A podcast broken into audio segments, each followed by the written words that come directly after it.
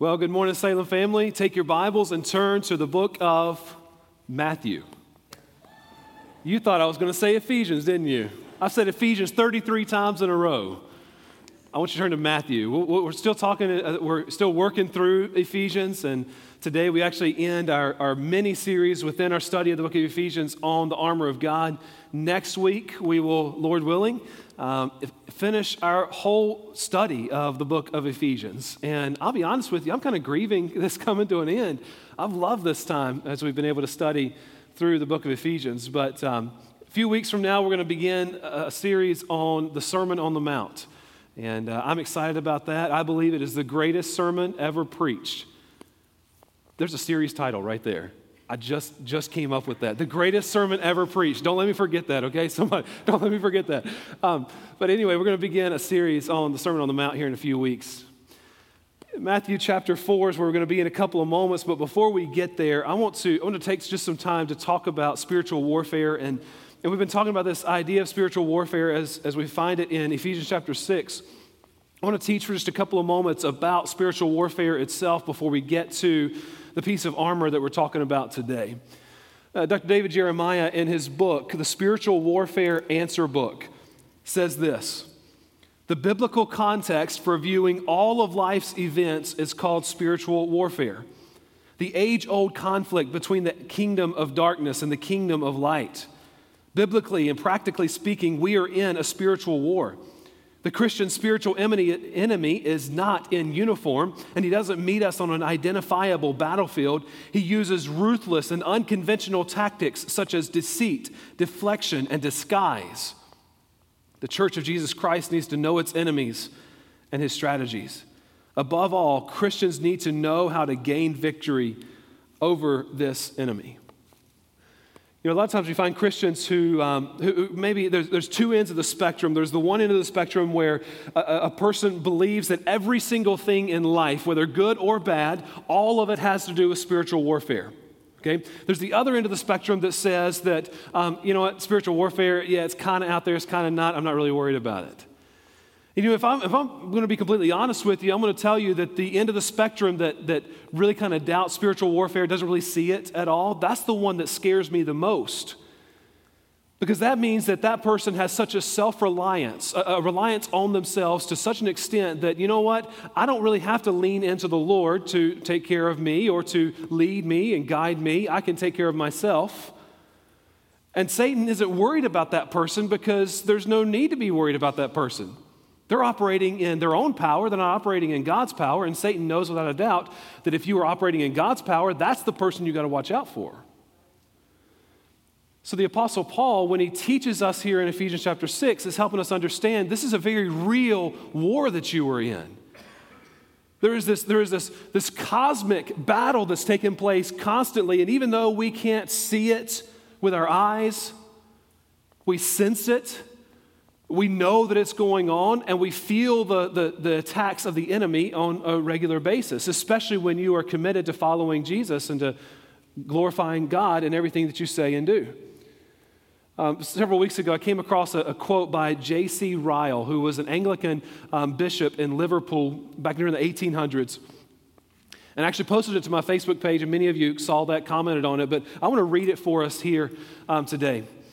He says, Let me talk to you about true Christianity. There's a vast quantity of religion current in the world that is not genuine Christianity.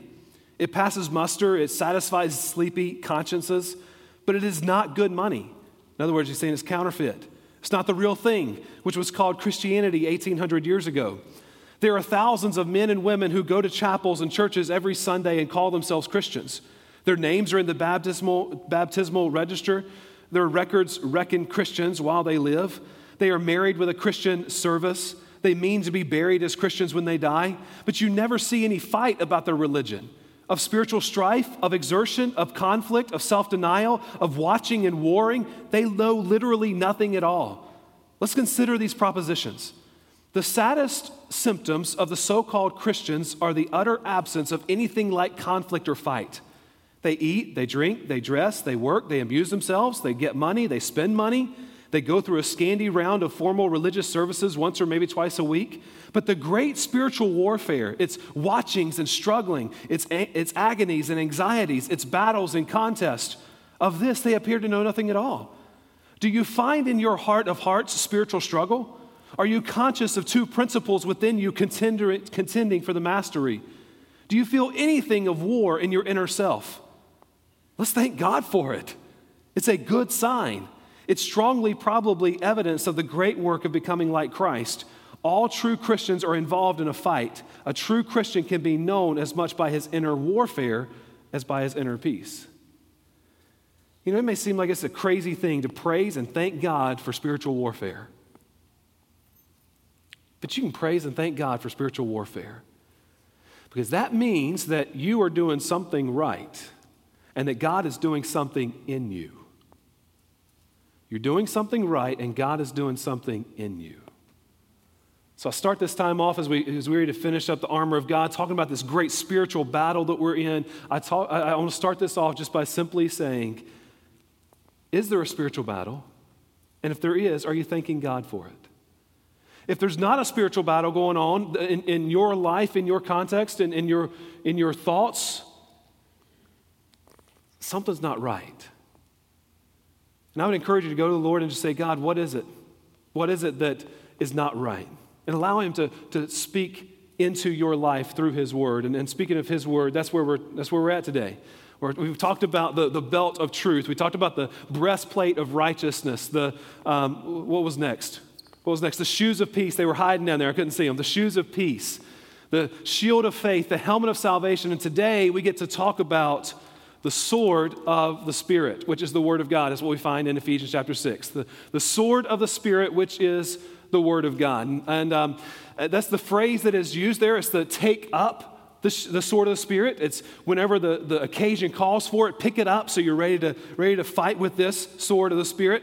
Now, I, I, wanna, I want you to look at the phrase that's on the, um, on the screen for you. And, and, and really, we're going to break this down here for just a moment to help us understand what Paul's talking about. And then we're going to talk very practically about the sword. But um, the sword of the Spirit, which is the Word of God. Now, I'll be honest with you, up until recently, when I really studied this, I was like, okay, the sword of the Spirit, which is the Word of God. It's something you say but you don't really internalize it. You don't really think about, okay, what does this really, really mean? So let's break this down to where we understand what this really means and how it fits together. First of all, the Word of God there is talking about whatever God says. Whatever God says. So His Word, the Bible, is what God says. That is the Word of God. It's what God has said. The Holy Spirit, or in this case of this verse, the, only the Spirit is used, the word Spirit is used. It's the originator of God's Word. So here's a way to communicate this um, the Holy Spirit of God used people of God during biblical times to write down the Word of God through divine inspiration. The, the Holy Spirit brought to mind what needed to be written down, and so these people wrote it down. And so we have the Word of God, the Bible, as we have it today. So the Spirit is the originator of the Word of God. Now, the power behind this word or this, this sword is God Himself. Anything that God says, anything that comes out of His mouth, anything that comes to us through His word here is powerful. In fact, uh, Hebrews chapter 4, verse 12 says that it is living and active and has the ability to cut through even to the core of who you are. That's the power that is the Word of God. So when the, the Christian picks up the sword of the Spirit, which is the Word of God, they are picking up a deadly weapon. Do you know that? You own a deadly weapon if you're picking up the Word of God. But you got to use this sword correctly in order for it to be effective. When those spiritual battles come, the way that you use the sword is going to help determine the outcome of the battle. Now, as we approach this topic today of the sword of the Spirit, which is the Word of God, what better place to go than to God's Word to figure out how to use it? And who better to teach us than Jesus Himself? So that's why you're in Matthew chapter 4. We're going to learn how to use the Spirit, the sword, uh, excuse me, the sword, which is the Word of God, okay? Matthew chapter 4, we're going to begin reading in verse 1. So read along with me as I read. Then Jesus was led by the Spirit into the wilderness to be tempted by the devil. After fasting 40 days and 40 nights, he was hungry. And the tempter came to him and said, came and said to him, If you are the Son of God, command these stones to become loaves of bread. But he answered, It is written, Man shall not live by bread alone, but by every word that comes from the mouth of God. Then the devil took him to the holy city and set him on the pinnacle of the temple and said to him, If you are the Son of God, throw yourself down, for it is written, He will command His angels concerning you, and on their hands they will bear you up, lest you strike your foot against a stone. Jesus said to him, Again, it is written, You shall not put the Lord your God to the test. Again, the devil took him to a very high mountain and showed him all the kingdoms of the world and their glory. And he said to him, All these I will give you if you will fall down and worship me. All right, let's pause here. We're about to get read verse 10, okay? But I want you to read verse 10 out loud along with me. Here we go. Then Jesus said to him, be gone, Satan, for it is written, You shall worship the Lord your God, and him only shall you serve. Then we get to verse 11. Then the devil left him, and behold, angels came and were ministering to him. Now, in the spiritual battle that we see take place here between Satan and Jesus, Satan and Jesus, there's three specific temptations that Satan uses to fight here, okay? First of all, there's the temptation to be satisfied in earthly things alone. He tells Jesus, take these stones and turn them into bread. Uh, number two, there's a temptation to define identity based on circumstances rather than on God's promises. That's the, that's the temptation to look at the circumstances around us rather than focusing on God's promises. And then number three, there's a temptation to compromise integrity to gain power. Compromise integrity to gain power. Satan said, hey, bow down and worship me, and I'll give you all of this stuff. Now, I'm not going to dive deep into these specific temptations today because my goal is to help us understand how to fight, okay?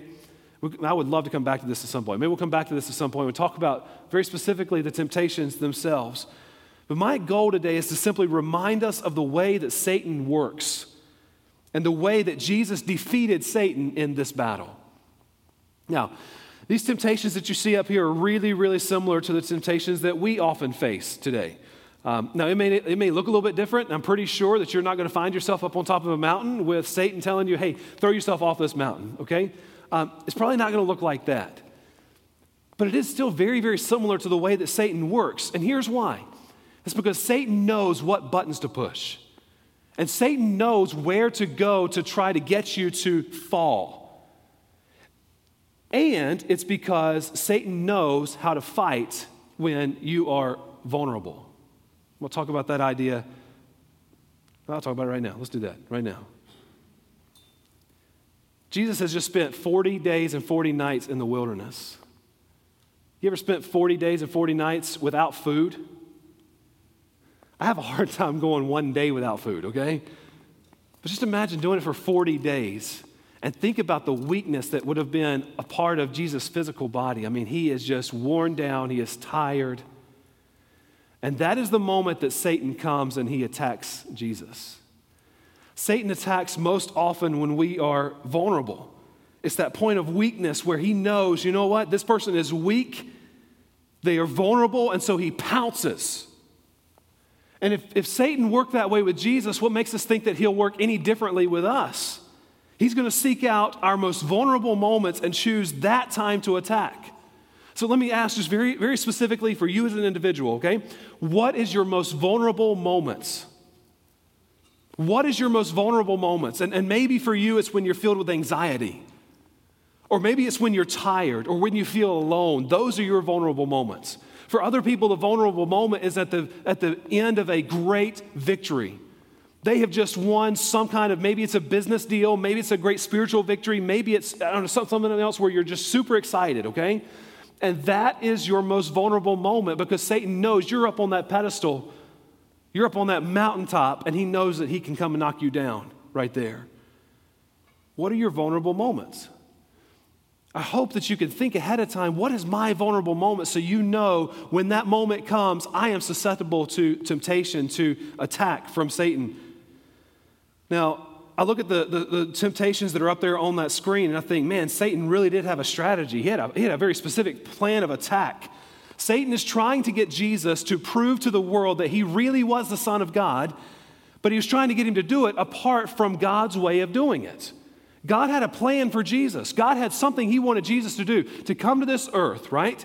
To live the life that we were supposed to live, to die the death that we deserve to die, to be raised from the dead, like we talked about earlier, to spend all this time teaching and all this time pointing to the fact that He was the Son of God. And what Satan's trying to get Him to do is say, you know what, there's an easier way than the way that God has for you. You just do it my way, and you don't have to worry about all of that other stuff. You don't have to worry about the betrayal of your friends. You don't have to worry about the, the, the, rejection of the masses. You don't have to worry about the torturous death that you're going to die if you do it my way. That is, in essence, what Satan is trying to get Jesus to do. He's trying to get Jesus to take the easy way out. Could those stones have turned to bread? Yeah, they could have. Uh, could angels have saved Jesus if he had jumped off the temple? Yeah, they could have. Could Jesus have received all the kingdoms of the earth and the, the glory that comes with them if he had worshiped Satan? Yeah, he could have. They were Satan's to give. All of those things could have taken place and spared Jesus the anguish of the next three years. But here's the deal they were not God's will. They were not God's will. And what was more important to Jesus than comfort and the easy way out was obeying God's will. So, what does Jesus do? He pulls out his secret weapon. He pulls out the secret weapon of the Word of God. And every single blow that Satan brought down against Jesus, he countered with one of his own. Not in his own physical strength, because remember, Jesus' physical strength was gone. But he countered in the strength that was inherent to the Word of God. Satan fought dirty, but Jesus fought victoriously.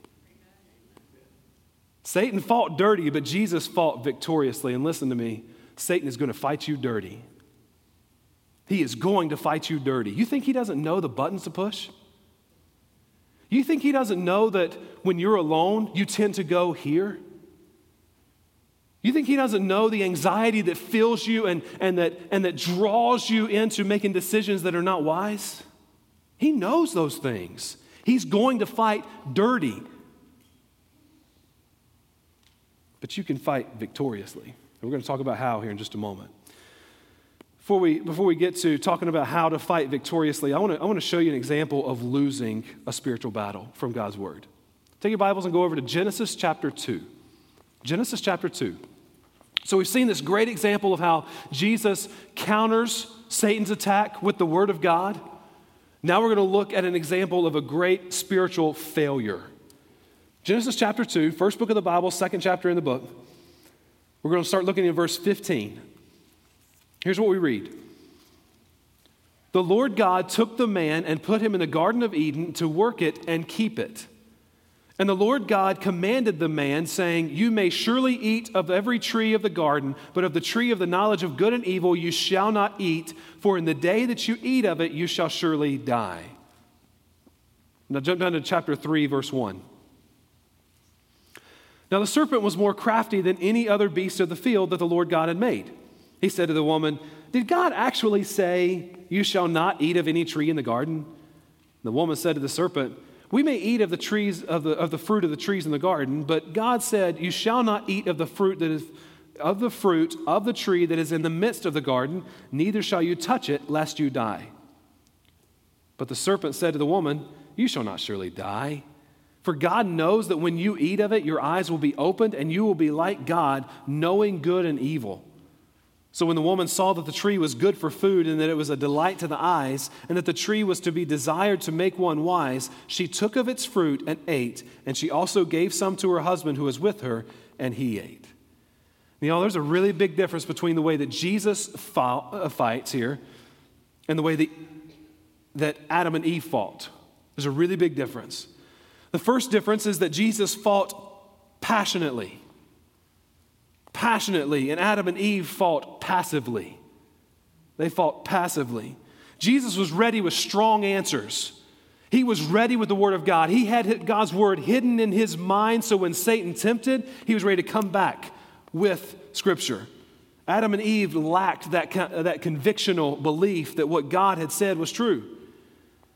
And when you really boil it all down, when temptation from the enemy comes, Adam and Eve failed because they didn't believe what God had said. They really, truly they didn't believe what God had said. They didn't believe the Word of God. Now, listen, when you are fighting the enemy, you've got two options, okay? You can ignore the Word of God, and ignore and say that, that what God has said isn't really true. Or you can use the Word of God. Jesus used the Word of God. Adam and Eve doubted the Word of God. And I'm not just talking about knowing a, a kind of a surface level understanding of the Bible. That's not what I'm talking about at all. I'm talking about diving deep into God's Word. I want you to think with me here for just a moment about a butterfly, okay? A butterfly. We got a picture of a nice, beautiful butterfly there on the screen for you. A butterfly, when it, when it, when it goes to a flower, all right, it flies down onto the flower, it stays for a few seconds, it doesn't really do anything except sit there on the flower. It probably thinks, look how beautiful this flower is. I'll just add to its beauty by being right here myself, okay? Then it goes on to another flower and, and another flower and another flower. It never really does anything with the flower. But then you think about a botanist, okay? So you got the flower, uh, the butterfly, then you got the botanist. The botanist, you can just imagine him walking up with his notebook and his pen and, and his magnifying glass, and he sits there for hours studying this flower, studying all the intricate parts of it, taking notes in his notebook. And there comes a point in which he closes up his notebook and he walks away from the flower. He never really interacted with the flower at all, he just studied the flower the entire time. But then there's the honeybee. There's the honeybee. You know what the honeybee does? The honeybee flies to the flower completely empty. and he drinks deeply of the nectar in that flower, and he leaves full. The honeybee comes empty, and he leaves full. So, when I talk to you about knowing God's word and understanding God's word, using God's word, I'm not talking about being a butterfly. I'm not talking about being a botanist. I'm talking about being a honeybee where you come to God's word and you dive deep and you understand, you know what, I am nothing, but I know that I can find anything that I need in God's word.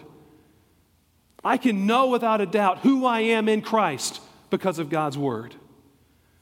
I can know without a doubt how I'm, I'm, to respond in this circumstance because I'm diving deep into God's Word. I am experiencing God Himself because I'm diving into His Word.